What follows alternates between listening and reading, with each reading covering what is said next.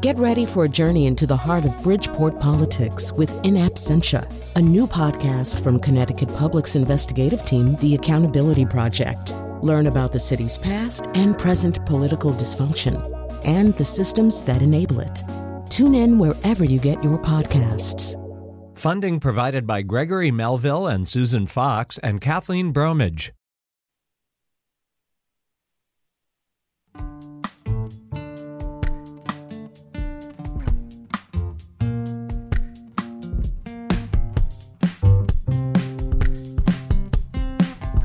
Is Where We Live on Connecticut Public Radio. I'm Lucy Nalpathanchel. In January, education advocates and state officials gathered in Hartford to announce a settlement 26 years after the Connecticut Supreme Court's landmark decision in Sheff v. O'Neill.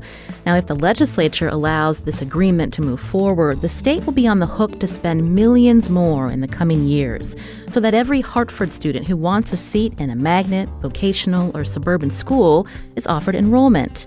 State officials estimate that's 3,000 students. But this settlement is the sixth agreement since the case was first filed in 1989. How can Connecticut really desegregate schools statewide and encourage more towns to participate in open choice?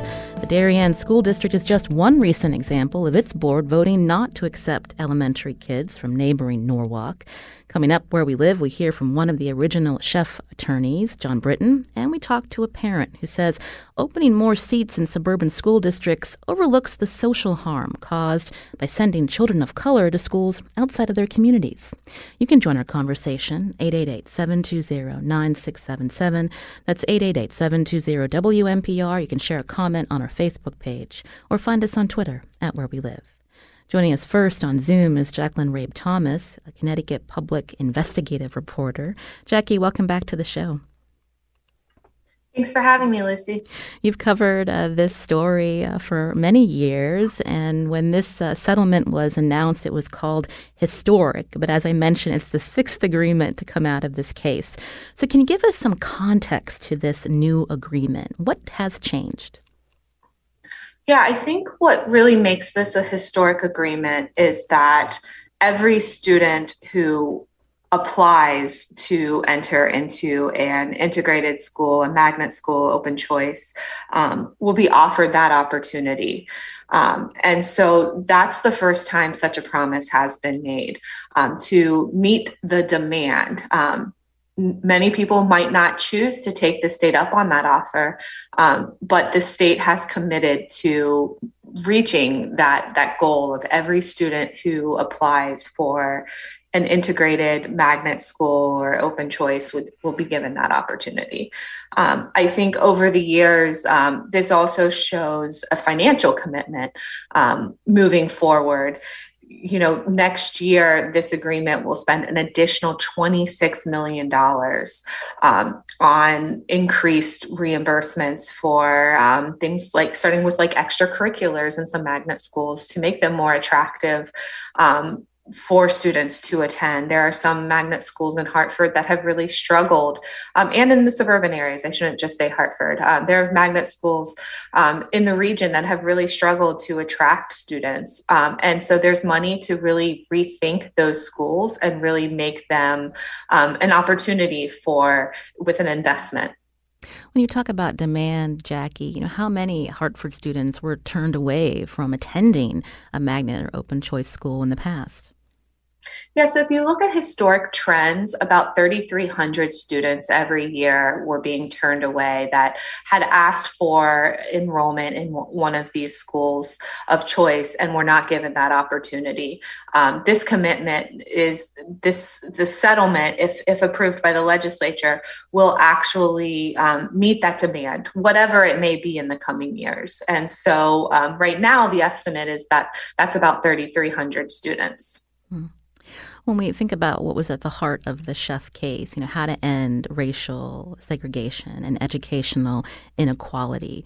Can you talk about when we think about moving forward? We know that this will benefit Hartford students who've wanted to get an education outside their neighborhood school. But how does Sheff affect segregation statewide, Jackie? Yeah, so you know, Sheff was was a state Supreme Court decision about the impact that racial and socioeconomic um, isolation has on communities and on schools specifically. Um, but it was only carried out for the Hartford region. And so what you see is that in other parts of the state, you know, Waterbury, New Haven, um, Bridgeport, New Britain, you see that they haven't been given this same sort of portfolio of choice schools. Um, and with that, the money that comes with that. Um, you mentioned that, you know, Hartford students would benefit. I think there is a little bit of, um, a difference of opinion on that point. Um, some people feel that the Sheff schools have not um, really benefited everyone equally. Um, and I think that speaks to a lot of people not winning the lottery year after year. And this settlement aims to remediate that so that that's not an issue going forward. Um, but then there's also issues of, um, you know students and the the culture that they they are enrolled in when they go to open choice schools in the suburbs. And again, I think um, one of the goals, if you read and read the settlement, one of the goals with the open choice program is to make it so that um, Hartford students aren't only 1% of the students in the school, um, that it's really to entice the suburban districts who have drastically declining school age population to take in more students. So it's a more inclusive environment when we talk about open choice and magnet schools, so there's, I guess, two levers here, right? So can you talk through, um, you know, again, getting more suburban schools to either open these spots or even attract some of the suburban students to these magnet schools that have been created within the Hartford region, Jackie? Yeah, so the state, depending on what part of the state you're talking about, um, the financial incentives differ. Um, but generally speaking, it's between about three thousand and eleven thousand dollars um, for students um, in the open choice program. And what that does is um, is sort of a hey, we'll cover whatever potential cost this might have for enrolling more students um, from nearby areas.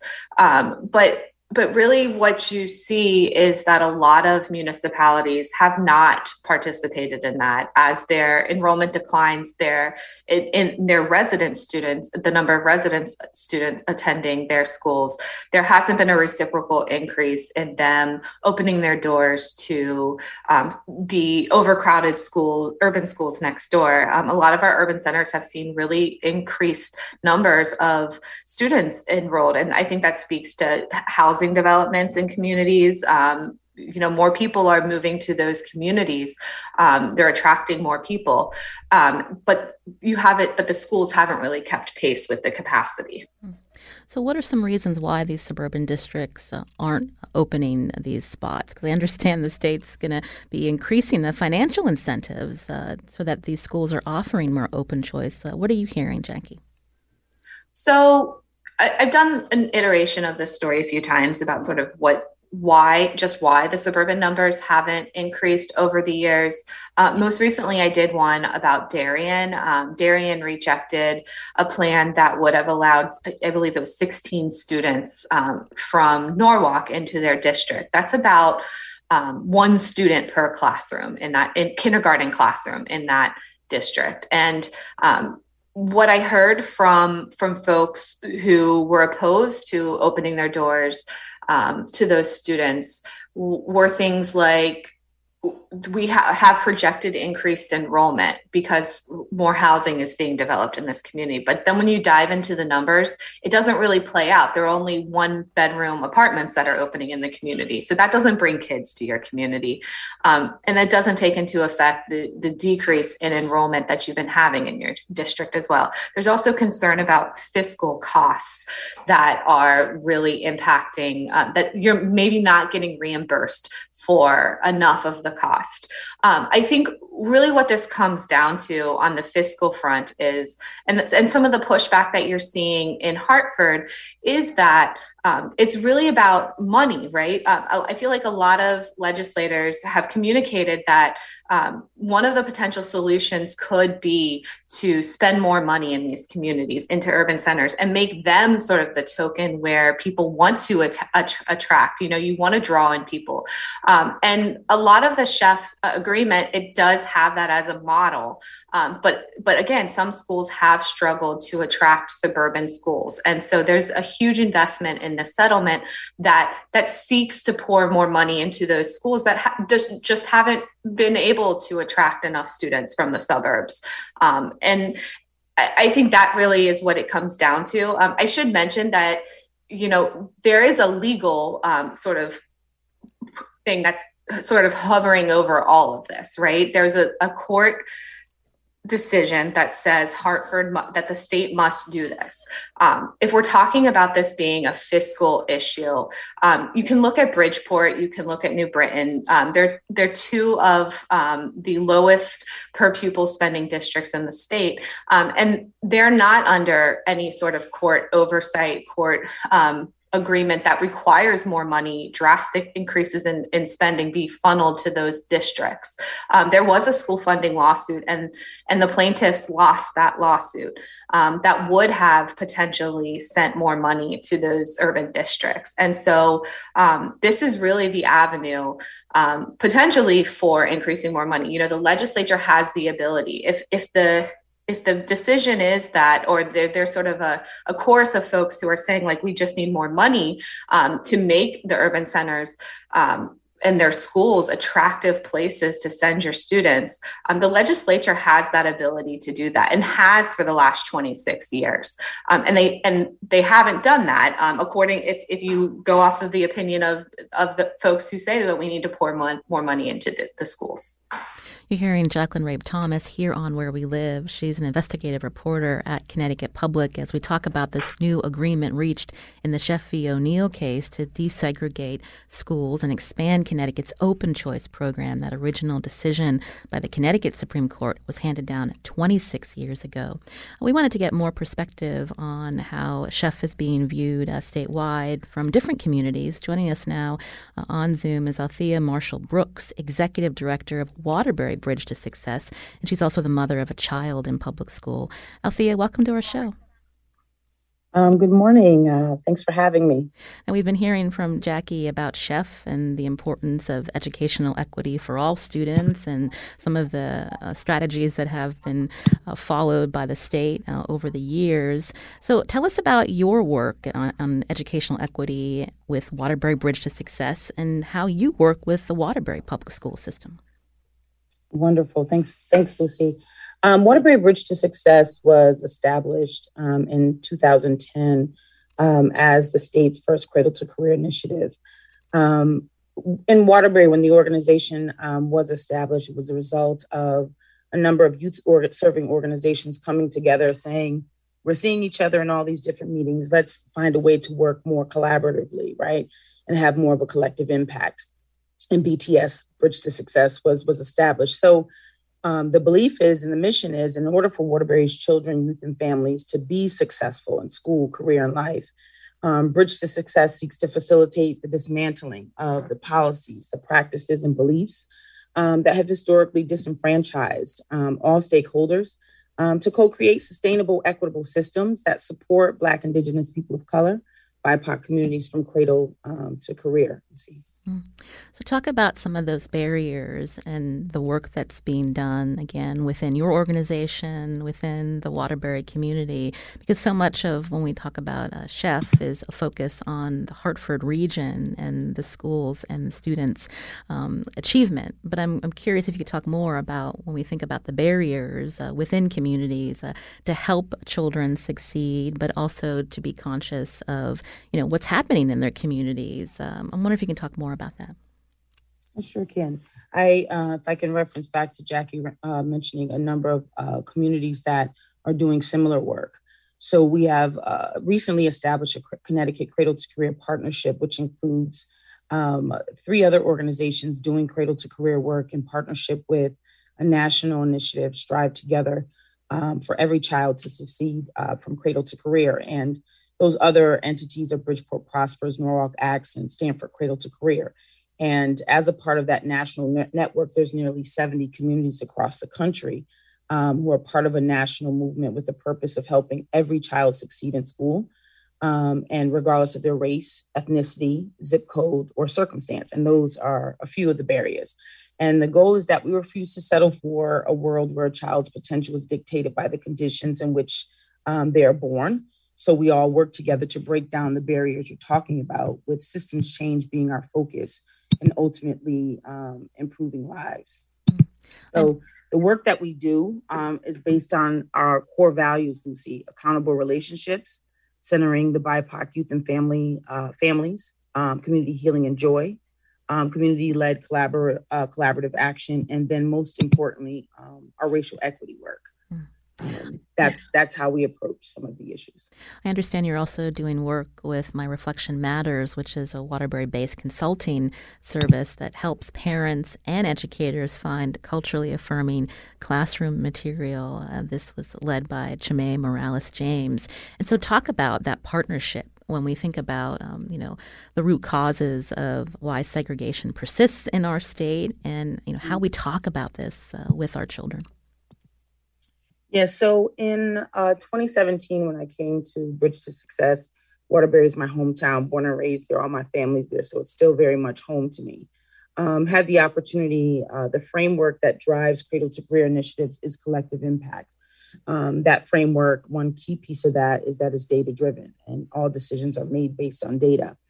And the community collects data on uh, the developmental assets of, of youth. And it's uh, an assessment tool that's utilized by youth serving organizations. And one of the things that was just glaring to me when I looked at that report um, when I took the position was that Black and Brown, when I say Brown, I mean Latinx and Hispanic children, were just not feeling affirmed. We're not feeling seen um, in their community. And um, at that time, uh, the decision was made that in order for us to really do this work, we had to center racial equity. It was what we had to do in order to really get the outcomes that we wanted. And the, the blessing of that was we had uh, Miss uh, Chemay Morales James, who was a part of the Bridge to Success team at that time um, and had recently established um, an organization called My Reflection Matters. And so having Chemay, um, who is a social liberation eduvist, which is an education activist, um, her focus and work was really about a mission to provide the tools necessary to support and uh, nurture the development of healthy racial and ethnic identities of Black and Brown children and older youth. And so that's where the work um, started. And then from there, the conversations began with parents and caregivers in our community about what was going on with their children. And um, from those community conversations, the Let's Talk About Race Family Guide was was birthed. Mm. So tell me more about that guide and you know how you're going to be working with districts on this because this is also a guide for families. It is. Um, what we see in our work, really, um, Lucy, it's about really shifting power. Um, having the voice of the lived experience at the table is critical if we're going to really change systems and dismantle policies and practice that continue to disenfranchise and marginalize um, communities of color, we have to really get the voice of the lived lived experience and parents and youth to the table, and that's what we've done. Um, but the work, I have to say, I'm really excited about. Uh, outside of the, we have over 90 active partners. Our work with Waterbury Public Schools has has really grown over the last um, five years, and so the guide has really um, moved into not only um, dialogue with parents and caregivers, um, about how to raise them with uh, uh, affirming identities, but working very closely with the district um, around uh, our Black Education Matters initiative, doing work with them um, through teacher orientations and deepening practices around race and education, um, our deep engagement with them and post secondary institutions around hashtag raise the rate um, through FAFSA completions and college and career pathways partnerships. So we're using the guide in that way to really inform strategies that really lift um, and allow for the voice of Black and Brown youth to be heard. Mm. And which other districts are you working with on this, Um, we're specifically working with Waterbury Public Schools at this time. You're hearing Althea Marshall Brooks here on Where We Live, Executive Director of Waterbury Bridge to Success. Also with us, Jacqueline Rabe Thomas, Connecticut Public's investigative reporter, as we talk about educational equity in the context of this latest agreement in the Sheff v. O'Neill school desegregation case. As we heard, the state has pledged millions over the next decade to open nearly 3,000 additional seats in desegregated magnet, vocational, and suburban neighborhood schools. But what does that mean for the state in the long term? More after that, on a sh- after a short break. You can join us too, 888 720 9677, or find us on Facebook and Twitter at Where We Live.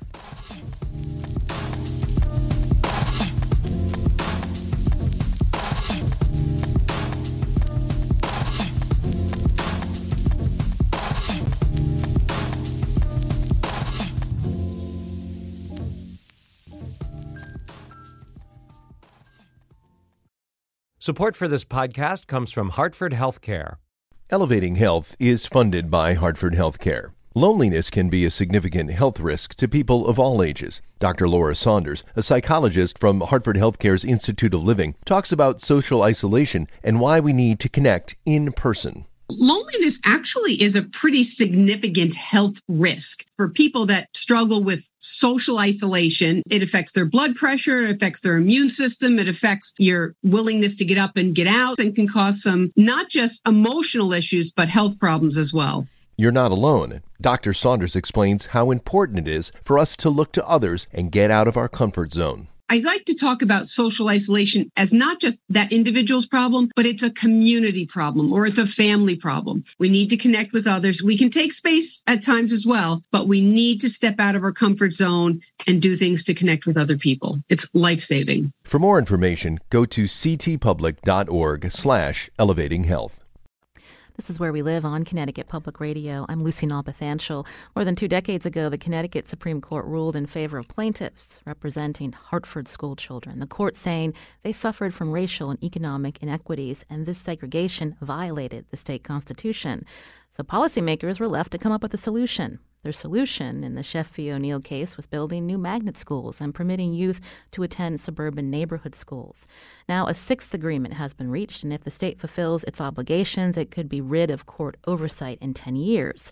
But not everyone is pleased with this latest agreement, and other questions remain. How can Connecticut desegregate schools statewide and encourage more suburban towns to participate in the voluntary open choice program? Coming up, we're going to hear from one of the original Sheff attorneys, John Britton. With us now on Zoom is Althea Marshall Brooks, Executive Director of Waterbury Bridge to Success, and Jacqueline Rabe Thomas, Connecticut Public's investigative reporter. Althea, I wanted to go back to you. I wanted to hear what your response is to Sheff and this latest agreement. I understand that, as you mentioned, you grew up in Waterbury and you're a parent of a public school child. Um, I am excited and applaud um, the landmark case. Um, but this is just the beginning. I know it seemed that might seem odd in that it's been what 33 years, uh, Lucy, um, since the case um, first came forth. Uh, but the goal is really to move from, you know, the changes in the system to really transforming the system. And at this point, it's the responsibility of all of us, right, to ensure that our schools are not only equitable, equitable and accessibility, um, but also culturally responsive to the needs of the Black and Brown students who will benefit from, um, if I can uh, use that word, of the open choice options that this will provide for kids in Hartford. Mm.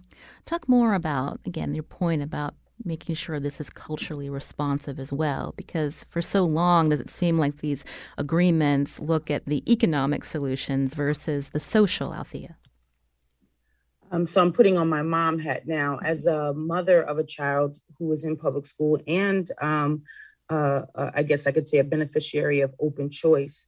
Um, I, I, think the opportunities uh, that the accessibility provides are great. We chose uh, open choice as an option for us, or what we pursued, because our son's community was in this in this particular suburban community where he is um, in school, because that's where he went to preschool. So it made sense for us to take advantage of the opportunity for him to to remain there. Um, but to Jackie's point, um, the culture in many of these open choice settings um, might provide the physical space for them, but the concern around the social emotional well being of these children and their safety as it relates to that is something that Sheff um, is the next step Sheff needs to go to, ensuring that these districts understand um, the the the need for children of color one to be reflected in the buildings. When we think about curriculum when we think about the fact if i can be frank lucy some of these communities don't want black and brown children um, in their schools. Um, my son has personally experienced some of that. Um, and um, the reality is you know it harkens back right to cute little ruby bridges making her way into a school where a community of people did not want her there and in that same way, many of these communities are saying that when they're rejecting the opportunity to work with um, their, their neighbors next door who are more urban um, oriented as far as the makeup and more diverse racially and uh, ethnically. So I think we have to look at that. I think um, Sheff, this this agreement is the first step, but we got a, a, a, bit more to go. Even when we think about the makeup of uh, the educators in the building, and again, the curriculum, um, uh, access to information about uh, uh, who the community is and their, their willingness and receptiveness um, can really be, it needs to be something that needs to focus in on mm-hmm. um, for these communities involved in open choice. Althea, you shared a little bit about um, your, you and your child's decision of the school that your child attends. And can you talk more about when we think about, again, being culturally responsive and what you were looking for more from your child's school district and, you know, where there have been some gaps? I think the reality is if you're changing many of these uh, suburban school districts. Um, it's it has not been uncommon in the seven years my son has been in the school where he's been the only um, child of color in his class. Um, and it can be an issue when a teacher says they're colorblind because his color adds value um, to that space. So the need to ensure on both sides of the desk and um, that there is the necessary training, professional development, and unpacking of issues around race in education. It's been a historic issue um, and we haven't worked through all of that. Um, I'm sure you're very well aware of many of the incidents when suburban and urban schools come together and, and uh, racial and derogatory statements are made. We have to go beyond the tokenism of open choice and really get to and ensure that um, the work around the issues of race and racism are addressed. Kids are going into these very homogeneous, monolithic kind of communities where there's a one thought process. And in some cases, kids that look like my son are not a part of the fabric. So, what do you do when that child is introduced to a community like that? And I think there has to be done work done on both sides of the desk as well as within the system. Um, it doesn't mean, you know, I'm, I'm sitting here and indicting um, suburban districts. That's not what I'm doing. What I'm saying is the work needs to be done. Integration and um, uh, equitable access is the, the first step but doing the additional work is necessary for everybody's well being. Before I go back to Jacqueline Rabe Thomas to hear what um, she has been also hearing from parents about uh, Sheff and uh, the experiences of their children, uh, I wanted to ask you, Althea, as a Waterbury native, when you were growing up and what your school experience was like, how did that how does that inform your work today?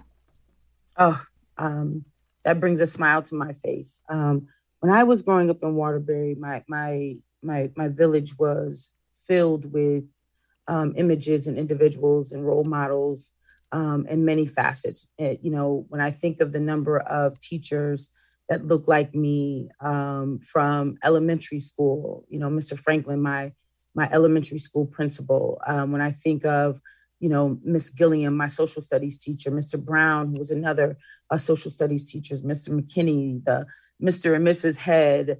Um, my when I think even middle school, all my uh, PE teachers were all African American Black folk. So I, I came from a village where I saw the possibilities of who I could be. Um, and there was an intentionality, if you were harken back to some time ago, where efforts were made by schools in the North to um, uh, draw individuals graduating from historically Black colleges and universities to come North and be a part of, of the school system. And I benefited from that. Um, even as far as when I think back to um, preschool, Muriel Moore um, being one, Barbara Riddick, these are individuals and icons who um, left um, an indelible mark on me as an individual, which helps to make me realize and give me the hope that, you know, that reality can be um, for children and youth in the city of Waterbury again. We have to restore the village. you know, my community shaped me it cultivated the leader that I am. Um, and the possibilities of it um, are, exist because there's other leaders that are are emerging in the city um, that can help to recreate that um, um, for the city of Waterbury. And a lot of that is happening, and I applaud the work of Dr. Verna Ruffin um, and seeing that representation reflected in the leadership in the schools and those uh, creating those opportunities for a diverse representation of leadership um, from central office to to the school buildings. And you're mentioning the superintendent. Is that Dr. Yes. Okay. Dr. Verna Ruffin. Thank you. Uh, you're hearing Althea Marshall Brooks, Executive Director of Waterbury Bridge to Success. Uh, Jacqueline Rabe Thomas is still with us, Connecticut Public's investigative reporter. Jackie, can you respond to what Althea shared? You know, it's more than just pro- when we think about the legacy of Sheff, more than just providing uh, a seat in a classroom, uh, but the importance of being culturally responsive. And then what happens to the people that are left in these communities when so much investment is being sent outside? Um, their neighborhood schools. Can you talk about that?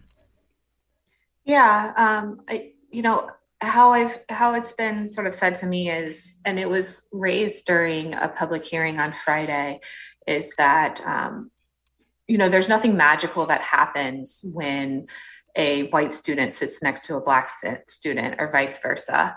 Um, you know that proximity isn't necessarily you, you know the end all be all.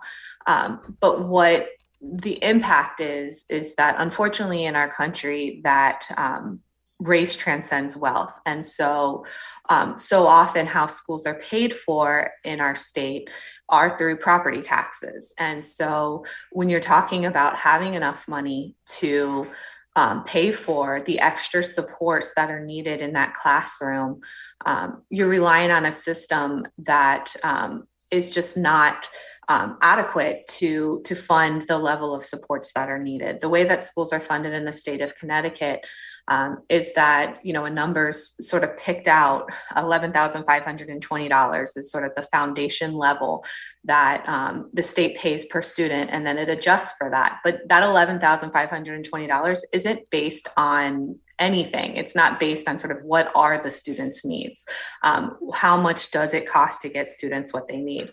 And so um, the way that schools are funded, I think um, folks have been making the argument for years that um, it's not really based on the needs of students. And to your question about sort of where that leaves school districts is they have um, an, a, a, a, lot of need in their districts and it's concentrated um, in certain districts concentrated poverty in certain districts. And so the need is not being measured in how schools are funded um, and so where that leaves school districts is they're they're really itching for every dollar that they get in the door um, hartford public schools for example they did an analysis on just how much Sheff will impact their school district and um, they estimate to lose about $2 million. Some years it's about $1 million, and other years it's um, $2 million. Um, and they're really, really concerned about that. Uh, but if you put it into context, Hartford Public Schools budget is $425 million. So we're talking about a quarter of a percentage um, that Hartford Public Schools stands to lose um, as they are anticipating having more students um, leave their school district.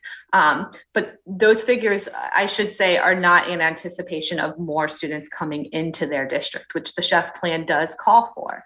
Um, and so, or does anticipate that more students will attend Hartford Public Schools magnet programs. About half the pro, uh, uh, sorry, about half the magnet schools in the Sheff portfolio are in the Hartford public school system. And so, again, historically, some of those schools have struggled to attract suburban students.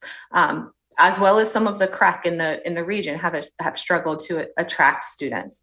Um, but where that leaves Hartford is sort of this um, uncertain level of just how much funding will go into their districts, where even a quarter of a percentage loss is a big deal for that district. Um, to the point about sort of inclusive environments, um, the Sheff agreement does include for sort of seed money to to help some of the suburban districts do that work. About a hundred districts that take the state up on the offer for open choice they have about $150000 to really do some of that work.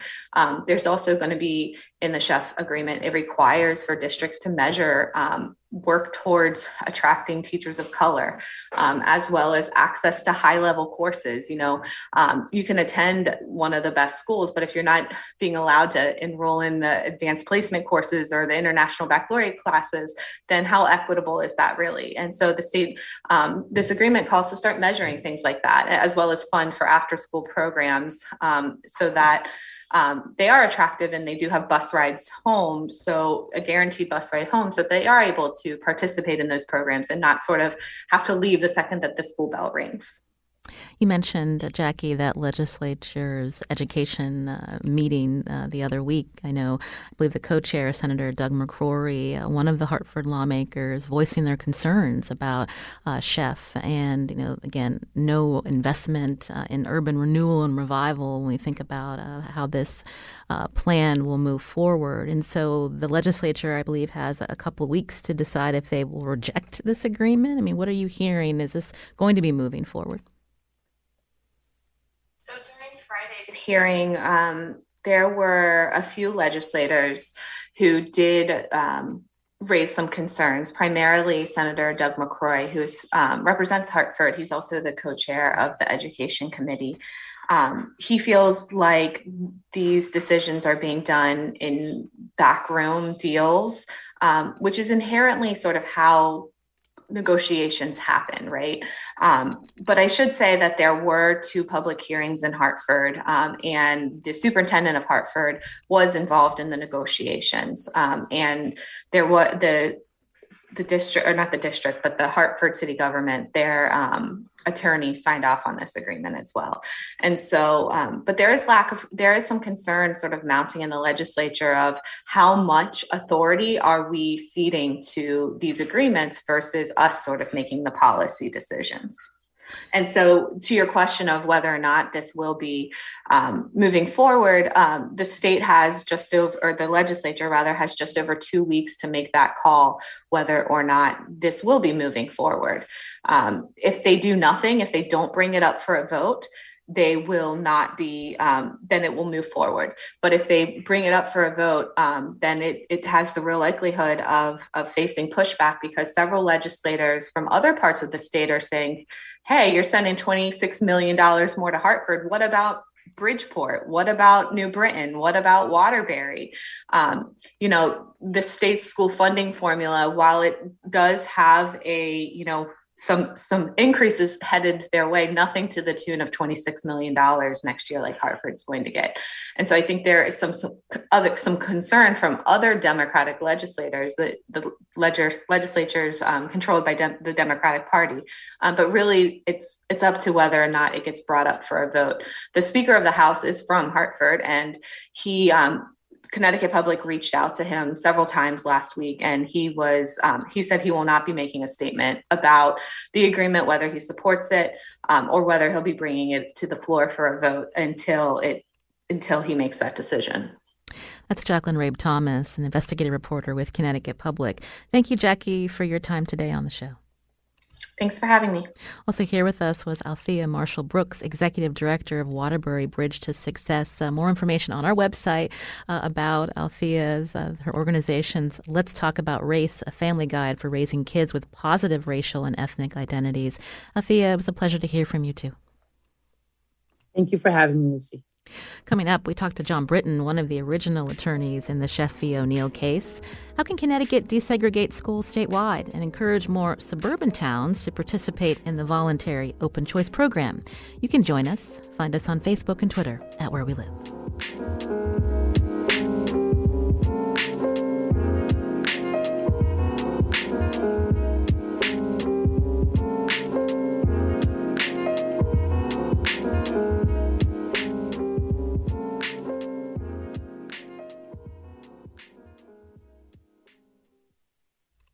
You're listening to Where We Live on Connecticut Public Radio. I'm Lucy Nalpathanchel. We've been talking about the latest agreement in the Sheff v. O'Neill case. Joining us now on the phone is attorney and Professor John Britton. He's a professor of law at the University of the District of Columbia David A. Clarke School of Law, and he was one of the original attorneys in the Hartford Sheff v. O'Neill lawsuit. John, welcome to our show. Good morning. Now, we heard from Connecticut Public's investigative reporter Jacqueline Rabe Thomas about why this Sheff decision resonates beyond Hartford. So, can you touch on this broader context and what's your take on this latest agreement? First, the Sheff versus O'Neill case was a decision decided by the United States Supreme Court, excuse me, by the Connecticut Supreme Court that the Connecticut state constitution was violated by the extreme racial segregation between predominantly black, Latinx, and low income schools in Hartford and their surrounding area. That was what you might call the venue of this suit.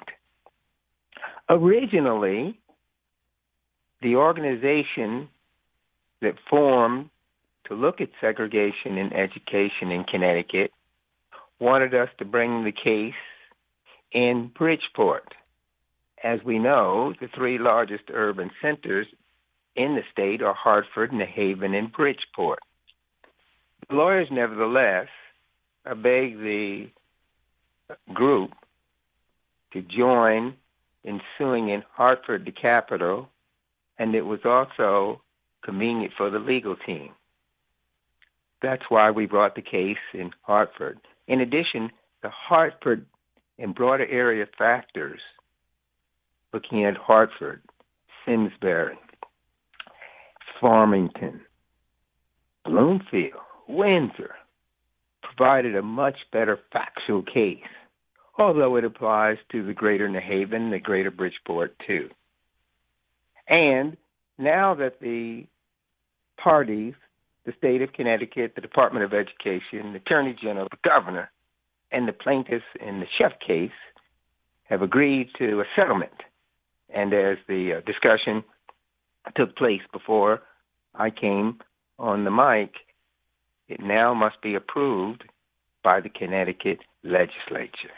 Mm-hmm. So, in short, the law does apply all over the state of Connecticut. However, in order to implement it with litigation, if necessary, a group of plaintiffs in those other three large regions, for an example, would merely have to take the case in Sheff, literally, the settlement and literally the decision by the Connecticut Supreme Court in 1996, paste it onto a complaint, sign it, and file it and move for what they would call a summary judgment because the law has already been made. The question is, what is the remedy in those areas? Right. The Hartford settlement certainly provides a good platform to mm-hmm. determine those remedies in the greater New Haven and the Bridgeport area. Now, John, I understand you grew up in Norwalk. We talked earlier with Jackie about um, how there have been some issues with uh, the neighboring Darien uh, not wanting to uh, help uh, the overcrowded Norwalk by accepting some elementary school students in uh, the Darien public schools. So, what? Talk more about what can be done to enforce Sheff around the state. You talked about this, the precedents that's already been set. I think what you need is the kind of community group that the uh, Sheff O'Neill created with the Sheff movement. And of course, Elizabeth Sheff and her son Milo have always been the face of that movement. And particularly, Elizabeth Horton Sheff has always been the voice of that movement. So you have to start in greater Fairfield County my home county in creating this group of individuals, multiracial, multi-economic, in the area. For an example, we carefully picked the plaintiffs in the Sheff case that represented urban and suburban parents. West Hartford represented persons who lived in public housing developments and persons who lived in upper middle class neighborhoods. We selected persons who were African American, persons who were Latinx, and Caucasians too. So you need that kind of broad, not only multiracial and ethnic, but multi geographic over the city and town boundary lines. and the school district boundary lines uh, to come together and to promote the goals of Sheff for Quality and Integrated Education. You mentioned the boundary lines. When we think about that boundary between urban and suburban, this was the cause of school segregation, why many communities are still segregated in our state, uh, John. And so that's an important thing to talk about this uh, partnership that needs to happen between uh, these uh, school neighboring school districts. Hartford was also blessed with that uh, broader multi district organization that help runs the schools. The name has changed over time. New Haven had a similar kind of plan with a few inter-district arrangements. Fairfield County uh, didn't have any. The Sheff case is a landmark for several factors, but the one you just touched on is really critical, and that is the Sheff versus O'Neill case is the only decision that found that the district boundary lines between school districts, which are also contemporaneous with local town and city districts, was the cause of the segregation in the school systems. And since it was the cause of the racial isolation between urban and suburban districts, it also had to be part of the remedy. And that interdistrict remedy is key. The interdistrict remedy led to the kinds of remedial efforts in the Sheff case dealing with the exchange and internet, excuse me, interdistrict choice program in which students in some districts can transfer to go to school in other districts, and in which a number of magnet schools were built along the border lines and in and out of respective urban and suburban districts. Mm.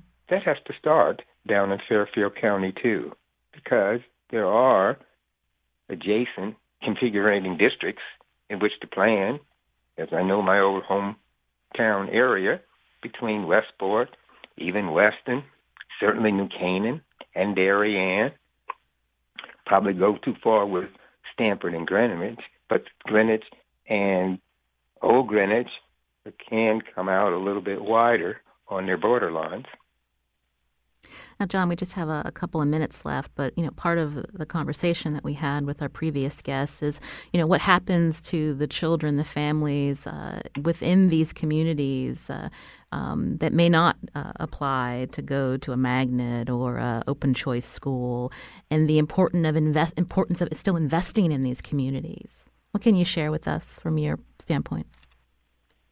I think, again, Hartford is a good example where it created that group of magnet schools around Trinity College, open to students from the wider suburban area.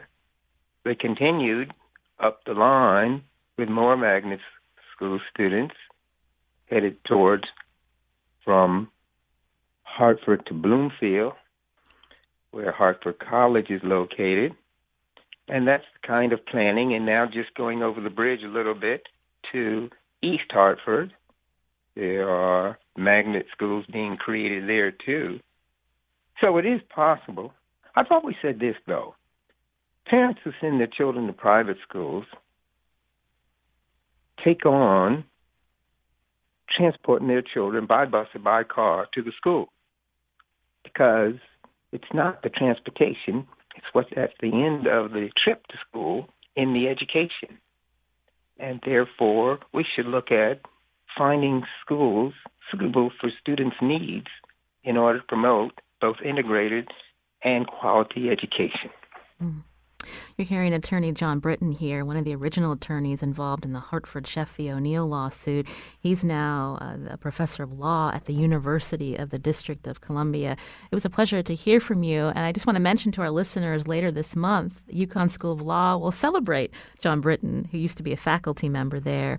Uh, the event's being called Racial Equity in Education, honoring the achievements of John Britton. We're going to have more details on our website, ctpublic.org slash where we live. John, thank you for your time today. And thank you. Today's show produced by Katie Pellico. Our technical director is Kat Pastor. I'm Lucy Nalpathanchel. We'll be back tomorrow.